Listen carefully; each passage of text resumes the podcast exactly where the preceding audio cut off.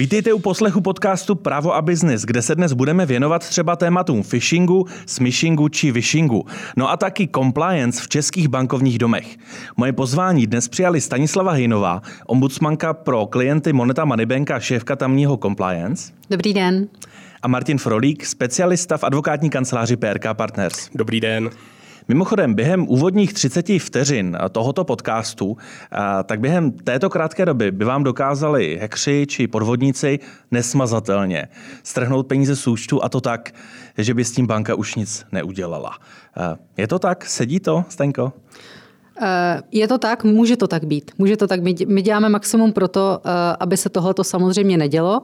Eh, minimálně, aby se to třeba nedělo tak rychle, abychom měli čas zastavit, zablokovat, investigovat, ale v nejhorším scénáři to tak být určitě může. Martine, co všechno se dá vlastně stihnout během 30 vteřin? Já jsem tak trošku bojoval, abych stihl představit téma i vás dva. Ano.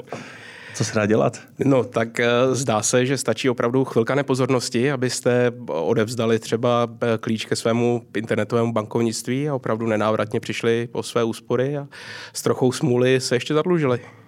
Ehm, Staňko, ty jsi se jako ombudsmanka pro klienty Moneta Moneybank tomuto tématu, ehm, nebo ty se tomuto tématu věnuješ dlouhodobě i mediálně. Já jsem našel velmi zajímavý, zajímavý rozhovor z května letošního roku, eh, kde si na úvod říkala, že za první čtvrtletí letošního roku eh, přišli kvůli podvodníkům eh, a současně také své vlastní chyby, ale k tomu se potom dostaneme, klienti Moneta Moneybank o 11 milionů korun. Jsme téměř na konci roku 2022, tak Jaké je to aktuální číslo? To číslo je hrozivé. Eh, ke konci října eh, to bylo téměř 70 milionů korun.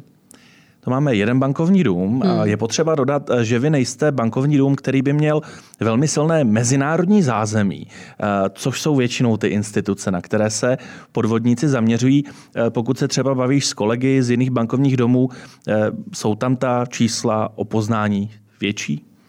Ehm, já samozřejmě za kolegy mluvit nemůžu, když si sdělujeme v rámci České bankovní asociace nějaké zkušenosti.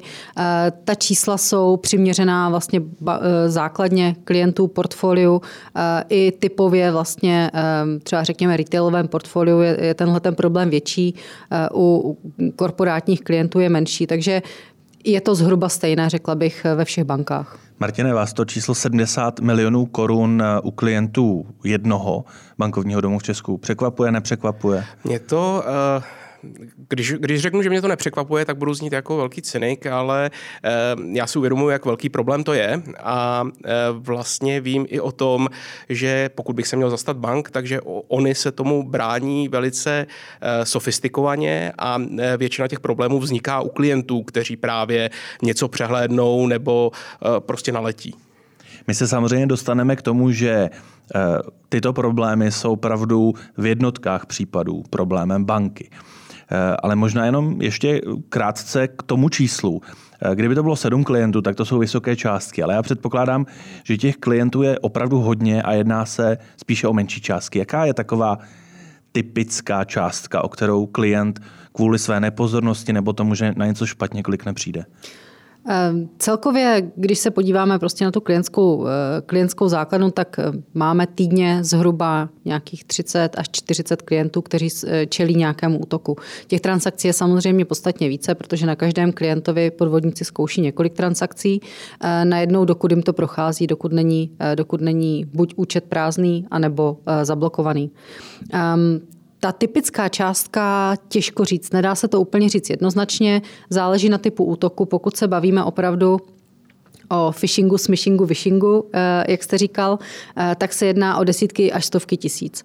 Eh, co se týče pokusu o, o to vzít si úvěr na klienta, tak tam je taková typická částka, řekněme 300 tisíc, kterou zkouší. Nevím z jakého důvodu, jestli je to nějaký třeba limit threshold, který zaznamenali v jiné bance, ale samozřejmě pro nás, pro nás to není zase tak úplně jako relevantní ta výše částky. Martine, pojďme si říct to, jak jakým způsobem vlastně mohou klienti, a my se teď bavíme o bankovním segmentu, ale samozřejmě ono to může fungovat v souvislosti s jakýmikoliv eh, službami, dopravci, zásilkami a podobně. Ale jakým způsobem ty klienti bankovních domů v Česku přichází o peníze? Já si myslím, že v tuhle chvíli by bylo možná dobré si říct, co ty kouzelná slova smishing, wishing a phishing vlastně znamenají. To jsem doufal, že nám řeknete. Protože to zní trošku jako písnička o činasky.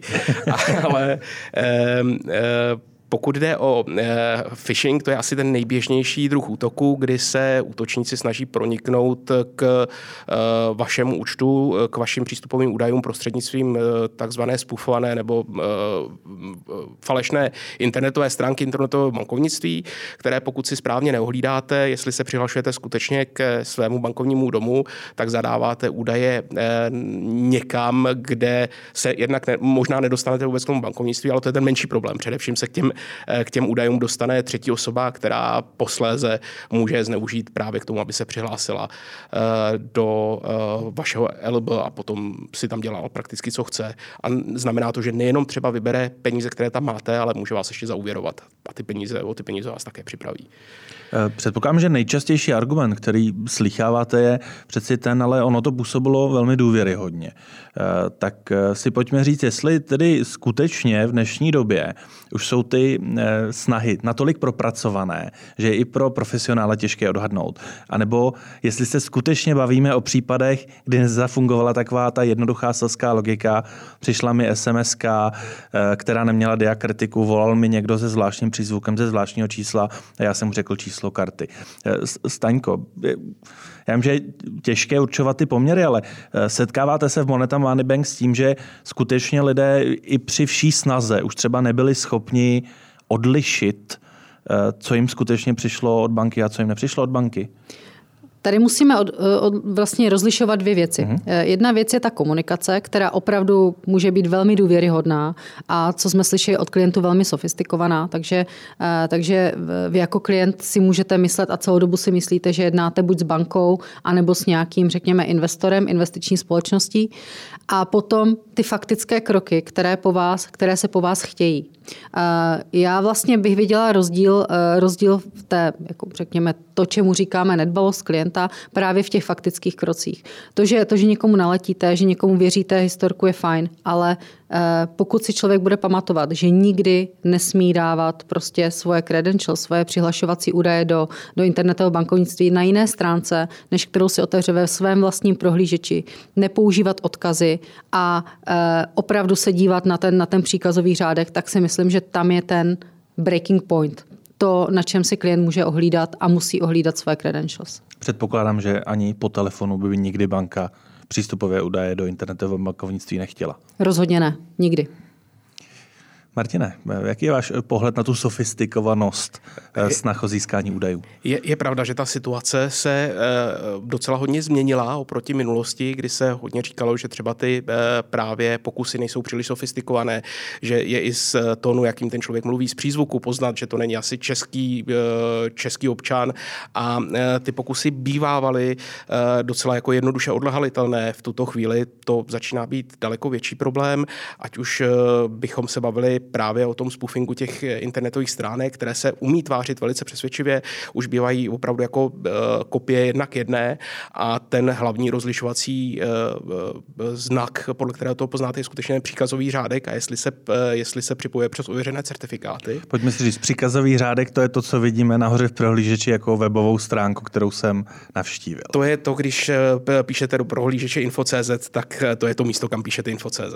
Co kdybych ale napsal do prohlížeče zabezpečení.info.cz cokoliv a to info.cz v tom bylo. Hmm. Setkáváte se s tím, Staňko, že by někdo vytvořil stránky, které mají působit tak jako, že jsou vašeho bankovního domu? Ano, e, setkávám se s tím docela pravidelně a vlastně naše e, oddělení cybersecurity pravidelně tyhle ty stránky, bych to řekla, likviduje e, společně, společně s jejich provozovateli, takže, takže ano, je to, je to velmi častý jev. A dokonce jsme se setkali, ne teda v Monetě, vím, vím tady tuhle tu informaci z jiné banky, že podvodníci šli až tak daleko, že si, že si vlastně zřídili phishingovou stránku, velmi důvěryhodnou a dokonce zaplatili některým prohlížečům za to, aby byli vlastně na prvních, prvních odkazech. Mm. Když, si vydá, když si zadáte nějakou banku, třeba řekněte, řekněme Moneta Moneybank, aby vám jako první odkaz vyjela ta podvodná stránka. A lidé, jak jsou zvyklí na to, že to je většinou ta, ta jejich banka, tak na to kliknou a už jedou jako obvykle. Takže...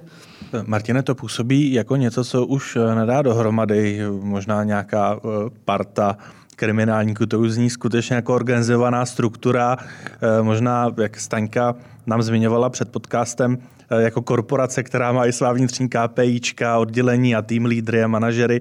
Pro mě je to šílená představa. Hmm. Myslíte, že to takto skutečně funguje? Co jsem slyšel, tak ty organizace, které se tím zařízejí, jsou skutečně, eh, zabývají, jsou skutečně eh, profesionálně organizovány. A eh, s trochou ironie se dá říct, že už ani ty podvody se nedají dělat úplně na koleně. Ten problém je v tom, že jak se zdvihá i to povědomí ohledně těch problémech právě u toho phishingu a smishingu, co jsou ty podvody přes SMSky, tak i se objevují nové pokusy, jako je ten phishing, kterému jsme se ještě nedostali. Ano. A ty už jsou opravdu tak velice sofistikované minimálně v té úvodní fázi, kdy se vás jako snaží přesvědčit, že opravdu jednáte s bankou, která to s váma myslí dobře, tak eh, tam je to velký problém vlastně odlišit, eh, jestli je to stále ještě eh, pravda, anebo jestli jste se dostal do osidel nějakého podvodníka. Dobře, ale jaký argument já jako posluchač od té údajné banky slyším, aby mě to donutilo konat a udělat ten krok, o kterém Stanka hovořila, že už to jsou ty faktické úkony, kde bych měl mít nějakou vnitřní stopku? Hmm. No tak eh, to hlavní je eh, opravdu si uvědomovat, co vám ty lidé říkají a eh, přemýšlet o tom, jestli je to normální, kdybych použil tohle ošklivé slovo. V okamžiku spousta těch eh, podvodů nakonec bude eh, spolehat na to, že vy uvěříte tomu, že e, potřebujete třeba vybrat peníze a vložit je do nějakého jiného bankomatu, kde budou ochráněny, nebo je nějakým způsobem dát do nějaké úschovy, ve které, ke kterým se dostanete, což je jako první věc, kde by vám měla trochu uh, zazvonit uh, signální zvoneček, že tohle je nesmysl, že takhle by s váma žádná banka nikdy nejednala. Uh, obecně... Takže ten argument je například, váš účet byl napaden, potřebujete si vyzenout peníze a vložit je na tento konkrétní účet a to už je účet podvodníků. Uh, ano, je to jedna, jedna z těch variant, kdy vám vlastně zavolá bankéř, který umí třeba i nasimulovat telefonní číslo tak, aby se to tvářilo jako uh, číslo vaší banky. Uh, když na ní zavoláte zpátky, tak se dozvoláte na zákaznickou linku, ze kterou jste zvyklí hovořit. Uh, a právě v tomto je to největší riziko toho, že to vypadá velice sofistikovaně. Uh, Další věc je, že se do toho e, ty podvodníci investují spoustu času a úsilí na to, aby získali tu důvěru i tím, že třeba e, vás nenutí to dělat hned, nebo vám řeknou, e, my už jednáme s policií, za chvíli vám zavolá někdo z policie a za pár minut, hodin se ozve někdo, kdo se zase vydává za policii. Úplně stejným způsobem má na, na simulované číslo, které vypadá, jako by bylo policie České republiky a vlastně tímto potvrdí tu historku, kterou jste si vyslechl před chvílí. Staňko, dva dotazy související s tím, co eh, tady teď slyšíme. První je, eh, uvědomují si ty bankovní domy proti komu a čemu dnes stojí? Eh, a druhý dotaz je, jestli pokud toto téma se týká všech finančních institucí, existuje oborová platforma nejenom česká, ale i celoevropská, protože kdybyste spojili síly napříč trhem, tak tou jednoduchou logikou by mi přišlo, že musíte přebít kvality těchto organizací? Odpověď na první otázku. Ehm, my to tušíme, ale nevíme. A v tom je trošku ta, ta nerovnost sil, protože, protože podvodníci ví velmi dobře, proti komu stojí. E, nic nebráním v tom prostě najmout si lidi, kteří třeba dříve v nějakých bankách pracovali. Tuší, jak fungují antifraud systémy, e, tuší, tuší jakou, jak, jak, jak vlastně funguje detekce těch podezřelých transakcí, jak vůbec ta společnost myslí, jak fungují systémy bankovní a podobně. Um, Takových lidí na, na trhu samozřejmě, eh, nechci říct spousta, ale, ale několik je. Um, a ví vlastně, jaký klienti uh, uh, jak klienti myslí, jaké klienty jednotlivé banky mají a podobně. Takže v tomhle případě ta banka je mnohem zranitelnější, nebo bankovní domy jsou mnohem zranitelnější než, než podvodníci. Eh, my víme jenom to, co občas někde prosákne eh, v rámci, v rámci policejní práce, takže tak, jak, jak jsem říkala někdy na začátku, víme, že třeba Interpol společně s ukrajinskou policií zlikvidoval jedno call centrum na Ukrajině před nějakou dobou ehm, a to je vlastně zatím všechno. Takže víme, víme že nějaká aktivita eh, na úrovni Interpol, to znamená celoevropská je, ale nikdo nám logicky žádné detaily neřekne a asi by to bylo i kontraproduktivní. No a ta spolupráce těch jednotlivých bankovních domů, přeci jenom ten zájem je zde společný. Ano je. Ehm, my spolupracujeme v rámci České bankovní asociace dost intenzivně. Ehm, snažíme se, teď možná jste zaznamenali nedávno, nedávno ehm, kampaň pro klienty, která se jmenovala vlastně eh, Nepin Day, kybertest. Ta byla velmi úspěšná, pokud vím. Takže, takže na téhle úrovni té vzdělávací spolupracujeme intenzivně. Předáváme si zkušenosti samozřejmě do té míry, do jaké můžeme, abychom neporušili eh, antimonopolní eh, předpisy a snažíme se dojít nějakým způsobem k tomu, jak, jak vlastně těmhle těm útokům zamezit. To, že jim nezamezíme úplně stoprocentně nikdy, to je vlastně možná jediná jistá věc tady v celé té rovnici.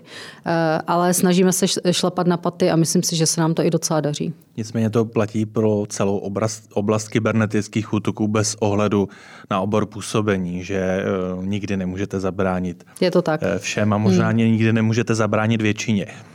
Martine, váš externí pohled, hmm. funguje ta spolupráce minimálně v rámci České republiky dobře, nebo byste třeba dal bankovním domům nějaké doporučení ze své pozice? Já eh, se zdráhám doporučovat něco v bankách v tomto a eh, možná ještě akcentuji jednu věc, eh, která nevím, jestli tu zazněla dostatečně. Já si totiž myslím, že banky v tomhle tom dělají relativně hodně, ale že oni nejsou ty, nebo oni nejsou ty, které těm fraudům dokážou efektivně zabránit. Tam je skutečně jako ta osvěta a informování svých klientů velice důležitá věc, protože ten článek, který obvykle selhává na 99% případech, je právě ten klient, který si neuvědomí, že jedná s podvodníkem a aktivně udělá mnoho kroků, které vedou k tomu, že jim pomůže právě k napadení toho svého účtu. Současně si řekněme, že to je také ten důvod, eh, proč klienti eh, zpět už tyto své peníze neuvidí. Eh, jak, s jakými řekněme, jako, s jakou zpětnou vazbou se Stenko v tomto ohledu setkáváte? Mají klienti pocit, že je to ve výsledku chyba banky, i když oni udělali řadu kroků, kterými sami přišli o své peníze. Já musím říct, že eh, jsem poměrně překvapená tím, že, že eh, tady těchto těch reakcí je na to, kolik napadených klientů a ukradených klientů je poměrně málo. Samozřejmě se s nimi setkáváme, měli jste tomu zabránit, měli jste tu transakci zastavit a, a podobně, ale, ale jsou to opravdu jednotky. Na to, že máme vlastně stovky okradených klientů ročně, tak, tak ty, těch reakcí moc není. Takže když to vezmu do důsledku, klienti si uvědomují, že udělali chybu, eh, že se nechali okrást, někomu naletěli. Eh, abych řekla pravdu, tak eh, v poslední době dávám velkou vinu mm, atmosféře ve společnosti. Je vidět, že, že lidi jsou úplně obyčejní běžní lidé, kteří by v životě neuvažovali o tom, že budou investovat třeba do nějakých mm. akcí, tak jsou vystresovaní, jsou vystresovaní inflací, strachem o budoucnost Určitou roli v tom eh, hrají bohužel i média, která vyzdvihují eh, negativní zprávy a pak, pak se snaží i prostě důchodce, který má našetřených, eh, našetřených třeba 200-300 tisíc na důchod, nějak, nějak investovat a, a prostě strčí vám všechno do bitcoinu. No. Martine, předpokládám, že oběťmi těchto útoků jsou lidé bez ohledu na stupeň vzdělání, eh, ročník narození, eh, životní zkušenosti. Já bych se rád zaměřil na tu, řekněme, vzdělanější vrstvu. Hmm protože předpokládám, že ta by a priori měla být obezřetnější. Ale pojďme si třeba říct nějaké argumenty, které vy jste slyšel od někoho, kdo naletěl a e, mohl by být třeba i vzdělaným a, a zkušeným posluchačem tohoto podcastu, který si říká, mně se to nikdy nestane. Tak hmm. pojďme si trošku rozkrýt karty, že to skutečně může stát komukoliv. Uh já se necítím být dostatečným psychologem na to, abych tyhle ty otázky dokázal odborně rozebrat a nikoho nenaštvat k tomu. Ale eh, ne, já si myslím, že pokud jde o ty eh, spíš jakoby zkušenější lidi, kteří naletí těmto útokům, tak se jedná většinou o to, že skutečně jenom nedávali pozor. To se týká u těch relativně jednoduchých podvodů, ve smyslu jednoduchých provedení, že se přihlásíte na stránku, která vypadá stoprocentně jako elektronické bankovnictví, na které se přihlašujete pravidelně, když platíte složenky, ale prostě tentokrát jste si nevšiml, že jste jenom právě klikl třeba na špatný odkaz, protože ten podvodník byl zpromovaný tak, aby vyskočil před vaší, vaší, vaším odkazem, na který se standardně přihlašujete.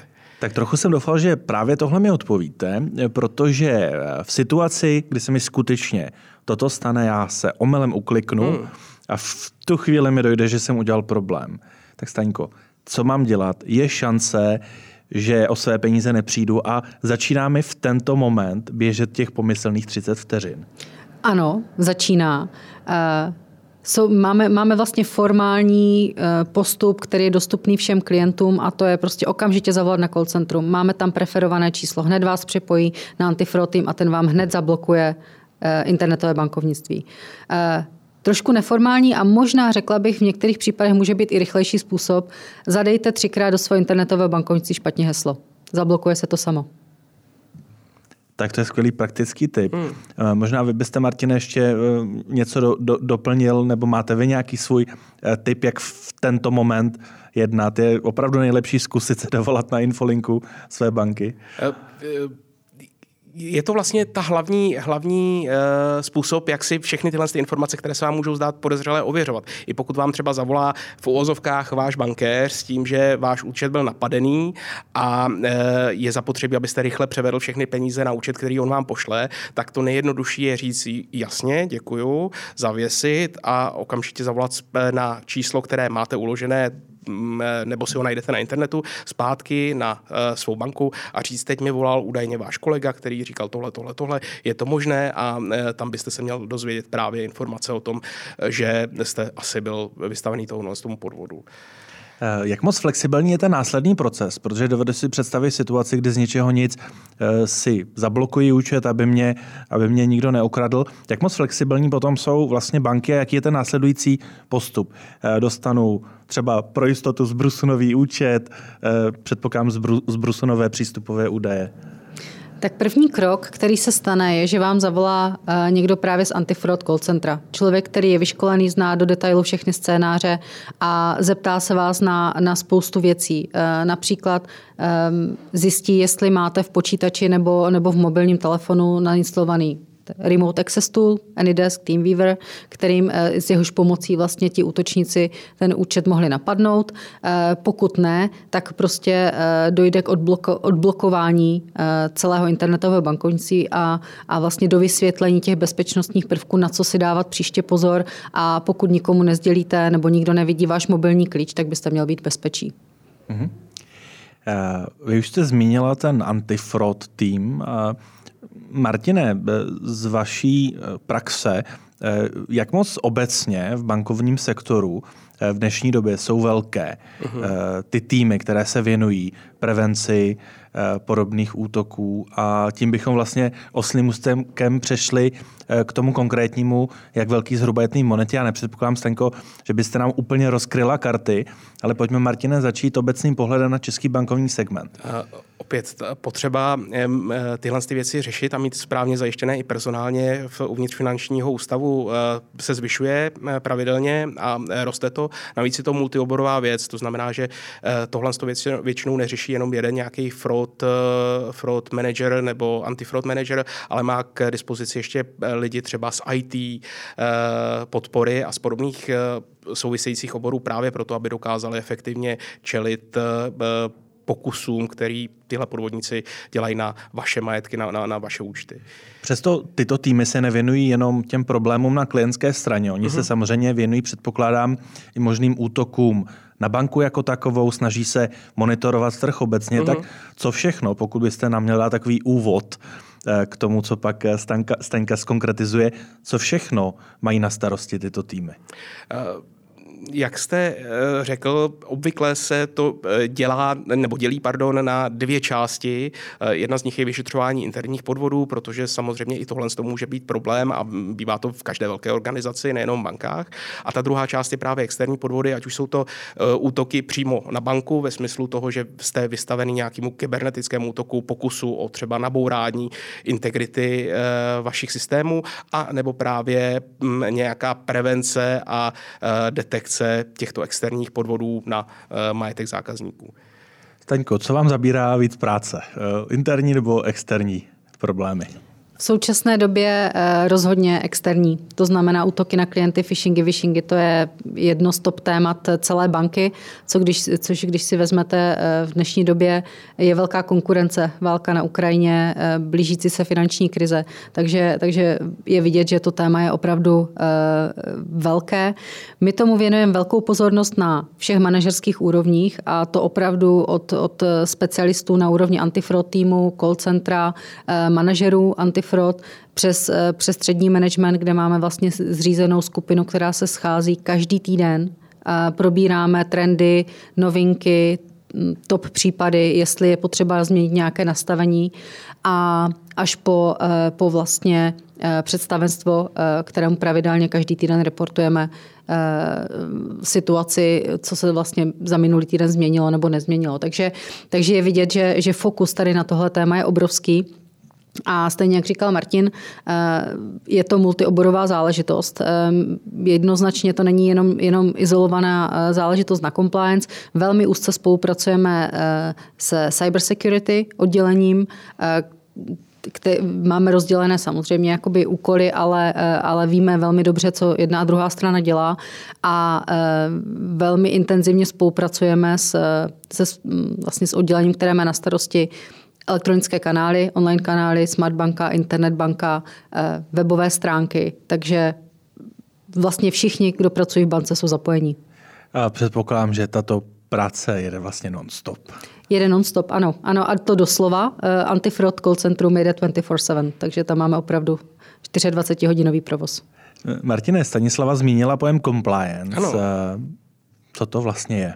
Compliance. A já předpokládám, že na to budete mít určitě eh, s, eh, nějakou skvělou odpověď, která nebude příliš teoretická. E, jasně a ještě byste mohl říct, že byste ji chtěl zvládnout třeba do dvou hodin nebo do tří, že jo? Já myslel na dvě věty. Byl jsem zvědavá, co řekneš, Martine. ne, obecně compliance je vlastně disciplína, jak zajistit soulad hlavních procesů banky s regulatorními požadavky, když to řeknu velice, velice jednoduše a právě jedno jednou větou. Kdybych se měl ještě jednou nadechnout, tak můžu dát další přednášku. Eh, zmínil jste ty regulatorní podmínky. Já si to představuji eh, v tom, o čem se teď bavíme, protože samozřejmě compliance je mnohem širší oblast. Mm-hmm. Nevěnuje se jenom vlastně kyberútokům. Já si to představuji jako, že banky jsou skutečně v první linii ostrého boje a do toho jim neustále chodí depeše s novými a novými pokyny, jak ten boj více sformalizovat, jak reportovat o tom, eh, jak se daří a nedaří. Je to skutečně tak, že eh, vlastně v té první linii ostrého boje neustále regulátor vymýšlí nová pravidla, předpokládejme hmm. v nějakém dobrém zájmu, aby se bankám lépe fungovalo. Představuji si to správně. To jsou možná dvě věci, které, které otevíráme. Ta první z nich je, že ta oblast skutečně se může jevit a interně si řekněme, že je značně přeregulovaná v některých aspektech a že některé ty věci, které se dělají, eh, možná vlastně nemají ten efekt, které zákonodárce mohl mít. A ta druhá věc je, že tak, jak říkáte, i ten, zákon, ten zákonodárce nebo ten dohledový orgán si všímá, že to prostředí se nějakým způsobem mění a proto se na to snaží uh, relativně pružně, byť nikdy ne tak pružně jako přímo ty banky, reagovat tím, že vydává nové standardy, benchmarky, guidelines a, a, a podobné dokumenty, uh, aby se pokusil třeba překlenout nějaký problém v době, než se změní legislativa. Um, on ten pojem compliance, jak už jsem zmínil, zastřešuje řadu oblastí, kromě případné kyberbezpečnosti, byť já nevím, jestli úplně formálně compliance eh, jako takové se věnuje přímo kyberbezpečnosti. Um, no, vlastně, když si, když si vezmete řídící kontrolní systém bance, tak, eh, tak existují, eh, většina témat existuje na první, druhé úrovni obrany když to řekneme velmi zjednodušeně. První úroveň obrany je ten vlastní biznis, který tu činnost vykonává. Druhá úroveň obrany je poradenství, školení, kontrola a to vlastně je úkolem compliance. Takže eh, u kyberbezpečnosti je to velmi podobné. Eh, máme Cyber Security Committee, které je v risku, eh, v risk oddělení a ti dělají takovou tu first line, to znamená detekují stránky phishingové, um, likvidují je, uh, mají na starosti vlastně uh, malware, ransomware uh, attacks a podobně a my jim k tomu dáváme vlastně poradenství, dáváme pozor na to, abychom byli v souladu s regulací. Teď, má, teď čelíme vlastně obrovské tsunami cyber security, IT security regulace, jako je DORA, NIS 2 a podobně. Uh, máme Cyber Security Act, takže to je naše přidaná hodnota Eh, je to velmi, ono to zní eh, velmi jednoduše, ale vlastně je to každodenní spolupráci. Eh, ty jsi, Stenko, v tomto podcastu, protože Moneta samozřejmě v této oblasti je velmi aktivní. Ano. Takže předpokládám, že u vás ta nová regulace nepřináší nějaký aha moment typu, no doteď jsme se tomu věnovat nechtěli, kyberbezpečnostní oblasti, a teď tedy budeme. Je to tak? Eh, je to tak. Rozhodně, rozhodně eh, není to něco nového, kde bychom se probudili uprostřed, uprostřed noci, říkají je, a tak tady máme problém a to určitě nestihneme. Eh, řekla bych, že nejen v monetě, ale ve většině bank ty základní pravidla už jsou implementována. To, by, to byla vlastně zákonem o kybernetické bezpečnosti, který byl lokální a teď vlastně přichází DORA a NIS 2 s takovým fine-tuningem. Eh, Martina, takový jednoduchý dotaz. Eh, je teda ten fine tuning eh, tolik potřebný? Není možná jednodušší nechat si ty bankovní domy najít tu svoji vlastní cestu, která může být mnohdy efektivnější? Já si myslím, že kdyby se eh, regulátoři třeba omezili na to, že budou dávat eh, své názory v podobě těch benchmarků jako nějaká třeba eh, safe harbors ve smyslu toho, že pokud to naimplementujete, tak na 99% jedete takzvaně delege artis, to znamená jako podle stavu aktuálního poznání, tak by to asi bylo v pořádku. Otázka je, jestli to ty regulátoři vždycky takto dělají a jestli náhodou někdy třeba nesnaží se být papeštější než papež než v některých oblastech. Protože, eh, co si myslím, že i Staňka potvrdí, dost často se stává, že tyto názory jdou eh, i proti třeba stávající praxi ve smyslu toho, jak je banka zvyklá eh, ta rizika předcházet, předchází je stejně efektivně, nicméně nově se musí přizpůsobit takto pro, promulgovanému názoru třeba regulátora. Martine, banky jsou vlastně první entity s povinným hmm. compliance programem. Co to v praxi znamená pro jejich klienty? Je to možná větší počet bezpečí, nebo eh, co si mám pod tím představit, eh, že moje banka je entita s povinným Eh, compliance programem. Eh, to vypadá, jak když někdo zlobil po škole, tak musí jít do detence a má teď povinný program bokem. Eh, tak ta historie tomu trošku by napovídala, jakým způsobem vznikla compliance funkce, ale není to skutečně tak. Ono je jeden z těch pohledů na to, co to compliance vlastně je, je řízení nějakých compliance a regulatorních rizik. Je to jako jeden z těch pohledů. A to, že banka je ze zákona povinná částečně a částečně to dělá ze svého, ze ze svých důvodů pro to, aby ten biznis dělal opravdu dobře a čistě, eh, že řídí rizika, nejenom compliance a kyberbezpečnosti a podobné, je prostě eh, požadavek i na to, aby eh, tyto entity byly oprávněny nakládat právě s klientskými vklady a neohrožovali své klienty tím, že o ty vklady přijdou. Staňko, jak skvělý je váš compliance program v Monetě? Eh, chtěla bych říct samozřejmě, že téměř dokonalý, ale v dnešní době není dokonalé nic. Ale tím, jak se vlastně i regulace, i, i prostředí, ve kterém žijeme, eh, velmi dynamicky vyvíjí, tak, eh, tak se samozřejmě musí vyvíjet i compliance program a compliance funkce. Ale já bych chtěla ještě doplnit Martina. Jednu věc, která tady v souvislosti s compliance nezazněla a myslím si, že by měla zaznít, protože já to třeba vnímám jako, jako zásadní úkol compliance, je být vlastně takový vnitřní advokát klientů v bance. A e, s tím souvisí nejenom ochrana investorů, ochrana spotřebitele obecně, ale vlastně ochrana banky jako takové, protože tím, že e, my dáváme to zrcadlo biznisu a říkáme, podívejte, ale klient to bude vnímat takhle, a nebo tohle to není ve prospěch klienta. Jo? Myslíme si, že by to mělo být jako jinak. Tím, že my, my děláme toho advokáta klientům, tak e, vlastně chráníme samotnou banku, protože Když vy budete klient a budete nespokojení, tak uděláte co? Budete si někam stěžovat nebo nás zažalujete. Takže ta banka nakonec na to doplatí nějakou pokutou, soudním řízením nebo něčím podobným. Takže věřím tomu, že naše hlavní funkce je chránit banku tím, že chráníme klienta. Eh, současně součástí compliance jsou i témata, která potom směřují dovnitř eh, do té banky. Jako třeba velmi probírané téma whistleblowingu. Eh, Martine, možná pojďme si říct nějaké další aspekty hmm. pod tím jednotným pojmem compliance, které vám v dnešní době přijdou klíčové a možná buď jsou v Česku aktuálně nedořešeny, hmm. anebo by si zasloužili do řešení. A mě by pak, Staňko, ještě zajímalo, u čeho ty by si byla ráda, aby se regulátor zaměřil na nějakou novou oblast, jestli taková existuje? Tak Martine. Uh, já Kdybych měl odpovědět, co je teď velká asi otázka, eh, zvlášť třeba na tom bankovním, eh, v té bankovní oblasti, je regulace AML a nové benchmarky, které v tom vydala Česká národní banka, která, když se na ně podívám, eh, tak mi přijdou jako velice extenzivní a velice extenzivně ten zákon vykládají. Takže to je jedna z těch věcí. Jenom pro kontext, je to norma proti praní špinavých legalizaci peněz. prostředků z trestné činnosti a financování terorismu. Mě ta česká eh, termín eh, přijde strašně krkolomný, proto používám to AML. A eh, je to tak a znovu se vracím možná k tomu, co jsem říkal na začátku, že občas by té regulace nemuselo být tolik. Měl by se nechat trošku větší šance těm bankám si to správně vyložit po svém a přijmout ta opatření, která pro jejich obchodní model, pro jejich klientskou základnu a pro jejich rizika, který řídějí, tak jsou přiměřená.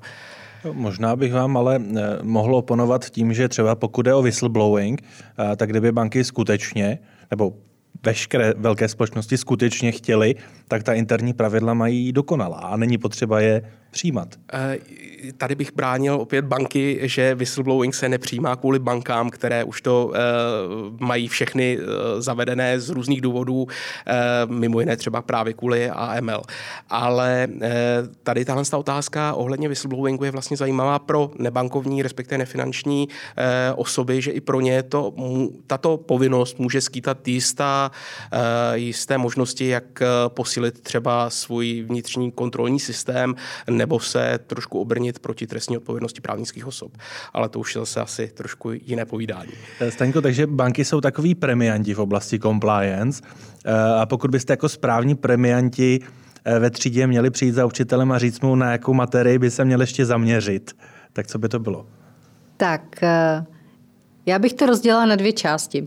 Jedna z mého pohledu je must, nutnost, něco, co, eh, kde vidím, že, že regulátoři by se na to měli zaměřit a, a opravdu uh, zregulovat tuhletu oblast a to jsou kryptoměny. Um, narazili, jsme na to, narazili jsme na to právě, to je takový hezký můstek zpátky k těm podvodům, uh, že, že vlastně velká část prostředků uh, odchází na kryptoplatformy. I to je důvod, proč jsme eh, my jako Moneta Moneybank eh, před dvěma týdny eh, zakázali jakékoliv odchozí transakce na největší kryptoplatformu Binance. Binance není jediná, je to, je to jenom největší z těch, z těch platform. My jsme vlastně zakázali většinu kryptoplatform, kde podle našich nějakých interních pravidel ta míra rizika překročila únosnou mez. Takže tady bychom to všichni, omeze, všichni ocenili. A to z toho důvodu, že když pominu, eh, pominu vlastně podvody, tak, eh, tak eh, kryptoaktiva pořád jsou do velké míry anonymní. Používá, používají se jako alternativa, velmi rychlá, velmi moderní alternativa k hotovosti pro praní peněz, nákup drog, pro úplatky, pro, pro veškerou tady tuhletu ilegální činnost, kterou si můžete představit a není to v pořádku. Dobře, a když bych zase oponoval vám, že k tomu samozřejmě slouží i cash, který si můžu vybrat z bankomatu Monety Moneybank a že asi drtivá většina eh, lidí, kteří mají nějaké peníze v kryptu, s tímto tyto operace nedělá. Eh, tak proč zrovna to krypto je tak problematické, když samozřejmě s každou platební metodou mohu všechny tyto věci provádět a podvody provádět? No, eh, odpověď je jednoduchá. Je to, je to vlastně globalizace. Tak jak, tak jak dnešní biznis eh, potřebuje eh, převést okamžitě peníze odsud do Austrálie tak to potřebují i ilegální nebo vlastně podvodníci a veškeré podsvětí pro to, aby dělali své obchody. Takže, takže to je jenom, jenom vlastně jako jiná forma. Dříve hotovost stačila. I v normálním světě, v normálním biznesu dnes už ne. Martine, vidíte to jako možný problém dalšího rozvoje kryptoměn? Samozřejmě v dnešní době sledujeme strmé pády hmm. Eh, všech myslitelných kryptoměn, ale může skutečně tento aspekt, a ona je možná jenom otázka času, kdy se na to hmm. regulátoři podívají. Já doufám. Vést k tomu, že eh, celá oblast kryptoměn eh, dostane velmi citelný zásah? Asi v tomto bude zapotřebí oddělit to, čemu říkáme kryptoměna, respektive ten, eh, ten důvod, proč tomu říkáme kryptoměna. Eh, pro spoustu lidí kryptoměna znamená to, že je to nějaký eh, není to platební prostředek, ale je to nějaká hodnota, která je trošku oddělená od států a od eh, nějakého oficiálního systému a je to hodnota, ze kterou se dá obchodovat. Ale máme státy, kteří mají kryptoměnu jako oficiální měnu. Je to jako oficiální platidlo, je to tak, ale eh, myslím si, že tohle to není ten hlavní důvod. Ten hlavní důvod je, eh, co dělá kryptoměnu krypto, to znamená ta opravdu jako utajenost a neprůhlednost této struktury, u které dává smysl, aby právě proto, aby se zamezilo těm největším problémům, ať už je financování terorismu, praní špinavých peněz, nebo právě pro prání takovýchhle podvodných transakcí, eh, které odešly od někud z banky, tak aby se jim trošku dalo bránit.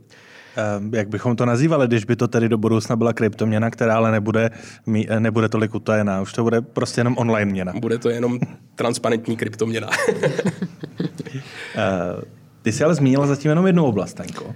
Eh, to je podle mě to must a mm-hmm. nice to have, které mám, tak je, eh, tak je vlastně umělá inteligence. A to je eh, vlastně v současné době vzniká návrh regulace na, na úrovni Evropské unie na jako první regulaci, eh, první úpravu eh, umělé inteligence na, na eh, úrovni Evropské unie. Já si od tady té regulace slibuju poměrně hodně a na rozdíl od spousty jiných se na ní docela těším, protože vlastně umělá inteligence už tady s námi je v nějaké formě. Občas, občas tušíme, občas netušíme, kde s námi žije a v rámci bank je poměrně dost používaná, nebo ale chtěli bychom ji používat i víc. Co vidíme od, od regulátorů na různých úrovních, v různých, v různých odvětvích, tak zatím se pořád k umělé inteligenci staví poměrně konzervativně. Těžko se jim tady tohleto přijímá, protože je to zase úplně nový mindset, nova, no, no, změna myšlení, úplně nové chápání toho, co je technologie, co jsou roboti, jaký je mezi tím rozdíl, jaký je rozdíl mezi algoritmem, umělou inteligencí a jak to vlastně kontrolovat. A e, podle toho, co vím o, o návrhu, návrhu regulace na, na uh, vlastně ohledně umělé inteligence, tak uh, tohle to by mohlo právě regulátorům, ale i nám ostatním přinést určitou míru komfortu. Uh, a to v tom, že například umělou inteligenci můžete používat pro naprosto neškodné záležitosti, typu třeba rozdělování balíků ve skladu a ne, bez, bez nějakého rizika, že by to poškodilo ničí lidská práva. Musíte tuhletu činnost regulovat nebo ne? Asi úplně moc ne. A potom takhle odstupňujete až po ty nejzávažnější případy, kdy umělá inteligence rozhoduje o tom, kdo dostane jakou lékařskou péči v jaký moment. Tam už vlastně je velmi jednoznačná, jednoznačné riziko poškození osobnostních práv lidí. Takže logicky umělou inteligenci, která působí tady v tomhle odvětví, zregulujete víc, víc si budete kontrolovat a bude tam muset mít nějaké jako eh, lepší páky eh, na omezující třeba tady to škodlivé jednání. Eh, Martin tady celou dobu přikivuje. Vy byste tedy do bankovního segmentu pustil umělou inteligenci? Máte to jako staňka? Já myslím, že ta umělá inteligence, ne, ne, možná ne úplně umělá inteligence, ale nějaké automatizované rozhodování v bankách už dávno je a banky v tomto bývají tak jako v ostatních oblastech relativně eh, poctivé v tom, že vědí, jak ty algoritmy fungují a není to takzvaný black box nebo prostě nějaký eh, černá díra, do které se hodí příkaz a vypadne z toho instrukce, nebo respektive hodí se instrukce a vypadne z toho pokyn nebo něco takového. Eh, je asi ta rozhodovací činnost eh, rekonstruovatelná. Problém je právě v tom, že když eh, ta umělá inteligence a ten rozhodovací algoritmus není úplně dobře popsán, nebo vlastně um, ani, ani jako zjištěn. Ta inteligence je nacvičena na nějakých datech a tak vlastně nevíte, jestli to rozhodování může být správné, jestli je vždycky vhodné a jestli třeba tak, jako jsou občas medializované případy třeba se ta uh, umělá inteligence nezačne chovat rasisticky nebo, nebo třeba diskriminačně, nebo třeba uh, prostě si vyhodnotí některé kritéria jako důležitější než jiná a rozhoduje podle toho nějakým způsobem, který není optimální. Chtělo by se mi říct, takže začne rozhodovat jako člověk. Tak. Vy jste zmínil už několikrát v tomto podcastu, že oblast compliance je někdy přeregulovaná. Ano. Kdybychom ale našli nějakou podoblast, která podle vás je podregulovaná, Eh, tak jako Staňka zmínila eh, své dvě oblasti, nebo respektive jednu podregulovanou a jednu, na kterou se těší. Tak co byste vybral vy? Já, byť mě e, regulace živí, tak stále se zakláním a nedostanete ze mě odpověď, že bych si myslel, že někde ta regulace vysloveně chybí. Myslím si, že e, regulace tak by měla být... guidelines. Ano, to je ještě horší právě. a já asi eh, tady z Babile přitakám staňce s, s, tím, s těma kryptoměnama, kde asi bude zapotřebí uh, trošku s nimi bojovat víc, než jenom pouze teď, kdy máme nějakou definici v AML zákoně, která není úplně přiléhavá a ty burzy, respektive ty převodní místa kryptoměn jsou povinnými osobami. A to je tam, kam by se asi měla zaměřit eh, do budoucna ehm, možná oko regulátora evropského. Pojďme se věnovat poslednímu tématu a eh, byť tak trochu předpokládám vaši odpověď, Martine, tak se přesto zeptám, jak jsme na tom, pokud jde o regulaci ano. Eh, tématu ESG to je, jestli to máte jako poslední téma na pět minut, tak si myslím, že budeme eh, trošku přetahovat do basketbalu, ale eh, ne. ESG v tuhle chvíli je přesně pro spoustu lidí ještě ten black box a částečně i pro nás. Eh, víme asi, co to, co to je za zvíře, víme, jaký dopady to bude mít, eh, banky si to hodně uvědomují, nicméně ta hlavní část té regulace zatím stále chybí. Eh, my si dokážeme asi uvědomit, že typicky, když se budeme bavit o bankách, tak banky začínají přemýšlet o tom, jak ESG rizika uh, budou měřit na svých klientech, aby uh, ta rizika, která jsou reálná, ať už je to třeba teď cena vstupů, typicky plyn, energie, eh, nebo ta, která je lehce uměle udělaná, což můžou být třeba emisní povolenky, kdy pokud zůstaneme u energií, nebo třeba chystané nějaké uhlíkové dorovnání v okamžiku, kdy si dovezete něco z Číny, eh, tak eh, při přechodu hranic Evropskou unii k tomu dostanete obrovskou přirážku, abyste zaplatil ten ušetřený uhlík. Možná jenom pro ano. kontext, banky to budou zjišťovat proto, protože nebudou moci od nějaké vzdálené budoucnosti jen tak komukoliv poskytovat peníze, ale budou potřebovat právě mapovat tuto oblast a zjišťovat, že ta daná společnost je v souladu eh, s ESG principy. Uh, Dalo by se to tak jako velice zjednodušená odpověď si myslím. Eh, banky určitě budou mít nějaká, eh, eh, časem nějaká stanovená kritéria na to, jak by měly vypadat jako složení jejich portfolia. To si myslím, že už částečně třeba v tuhle chvíli EBA nějakými svými guidelines řídí. To, co si myslím, ale že bude daleko důležitější, je, že oni se skutečně ty banky budou muset soustředit na svůj kreditní proces a opravdu jako v rámci toho, jestli vás zauvěrují nebo ne, přemýšlet o tom, jestli když byste ta sklářská pec, která jede na plyn, tak jestli ten biznis bude fungovat i za deset let, na který si ten úvěr berete. Jo. Takže tohle si myslím, že je to sofistikovanější v tom, co není vidět a co vlastně nakonec dopadne úplně na každého, protože i subjekty podnikatelské, které nepotřebují reportovat ESG podle uh, eh, CSRD nebo podle nějaké jiné leg- uh, legislativy, tak stejně pokud přijdou uh, na pobočku banky, že chtějí úvěr, tak je ta banka změří teplotu právě proto, aby věděla, jestli za deset let ten uh, business bude ještě viable, jestli bude jako... Ještě než předáme slovo stanice, je to tedy opět ob oblast eh, a ESG samozřejmě ono to vzešlo z kapitálových trhů, ten pojem.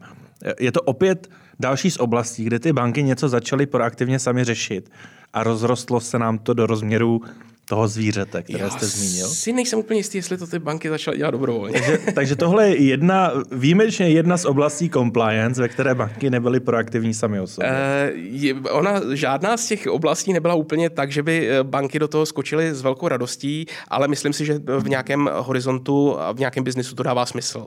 Takže eh, eh, určitě jsou průkopníky v tom, jak, jak to vedou. Nicméně banky eh, jako velice sofistikované instituce prostě musí mít ten pohled do budoucna. Pokud vědí, že tady ta snaha Evropské unie a eh, je omezit eh, fosilní paliva, jestli jsou tu nějaké snahy zavést i ty ostatní, eh, ostatní pilíře toho ESG, tak je prostě v nějaké míře budou muset zohlednit na svých klientech právě proto, aby se jim nestávalo, že ty úvěry, které teď nasmluvní, za pět let nebudou splatný. Tak Staňko, tvůj pohled, možná i třeba reakce na to, o čem jsme tady doteď mluvili s Martinem. No, eh, já myslím, že ESG by bylo na samostatnou debatu. Eh, Jak říkal Martin, že, že vlastně z ESG se stalo zvíře, tak já s tím ještě úplně nesouhlasím, protože já si myslím, že je to zatím zvířátko. A, ale ono jako do, až doroste, tak teprve poznáme celou sílu. Otázka, jo. jestli je, to, je- jestli je to jehně nebo malý dráček, že jo? Jako co z toho vyroste. To je otázka. um, já si myslím, že je důležité se podívat na ESG jako celek. Eh, Za prvé, eh, my tady teď a v současné společnosti se hodně řeší to E, environmental, ale vlastně eh, ESG je environmental, social a governance. Social znamená, jaký vyvíjíte, jaký máte vliv jako společnost na venek, na společnost a governance, jaký vlastně vliv má ta společnost sama na sebe, jaký má doma pořádek, jestli je to jako všechno v pořádku. Takže když si, vy si vezmete tyhle ty tři kate- kategorie environmental, social, governance, tak je pod tím vlastně úplně všechno. A jako úplně všechno. Takže eh, mě možná eh, environmental je samozřejmě důležitá kategorie, ale mě v současné době eh, víc zajímá i z toho filozofického pohledu a z toho, co dělám, to S, eh, jaký vliv máme na společnost, kam jednoznačně patří celé AML, eh, patří celé compliance a především funkce ombudsmana a potom nadace, kterou eh, vidím, vidím že přikuvujete. Eh, Já jsem chtěl říct, že jsem rád, že z, z pozice ombudsmanky, monety a, a také šéfky, nebo č, šéfky nadace. Šéfky nadace, Eh, ano. No. eh, to, e- to esko zdůrazňuješ, tak to je dobře. Roz, rozhodně, rozhodně a nikdy nepřestanu. A, a, a zároveň z pozice šéfky compliance je pro mě důležité to governance, abychom měli doma pořádek, abychom věděli, co doma máme a zároveň, jak se chováme k našim vlastním zaměstnancím. Abychom do toho tématu jezdí dále nezabrušovali a pak jsme museli nějak rychle vybrušovat. Eh, ono se mnohdy eh, v souvislosti s ESG vidíme titulky eh, s takovou tou otázkou, jestli je to hrozba nebo příležitost. Já se vás nebudu ptát, jestli v ESG vidíte hrozbu nebo příležitost. Já se vás zeptám za celou oblast compliance. Uh-huh. Co je podle vás ta hrozba a kde vidíte příležitost? Staňko. Ha, tak to je, to je velká otázka.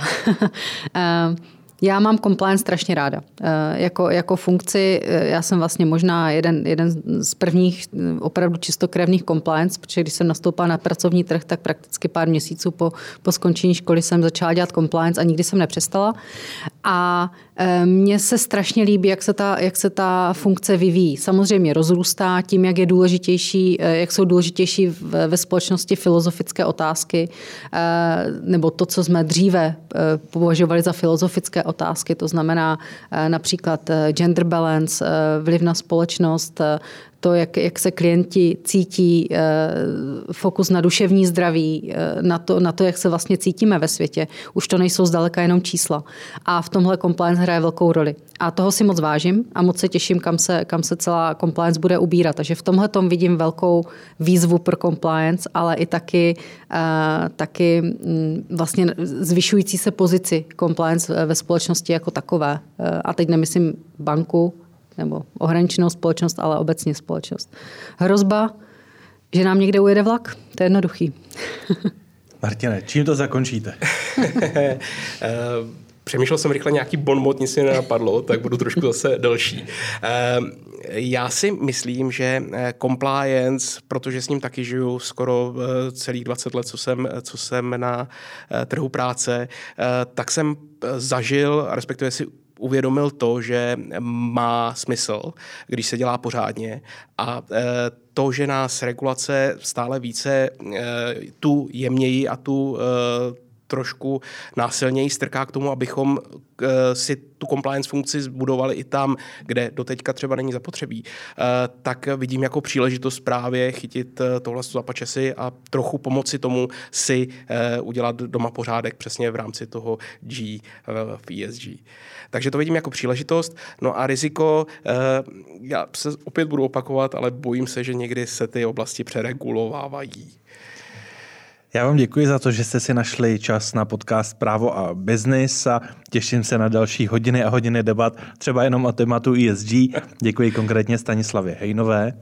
Díky, nashledanou. A hostem byl také Martin Frolík. Já děkuji za pozvání, nashledanou.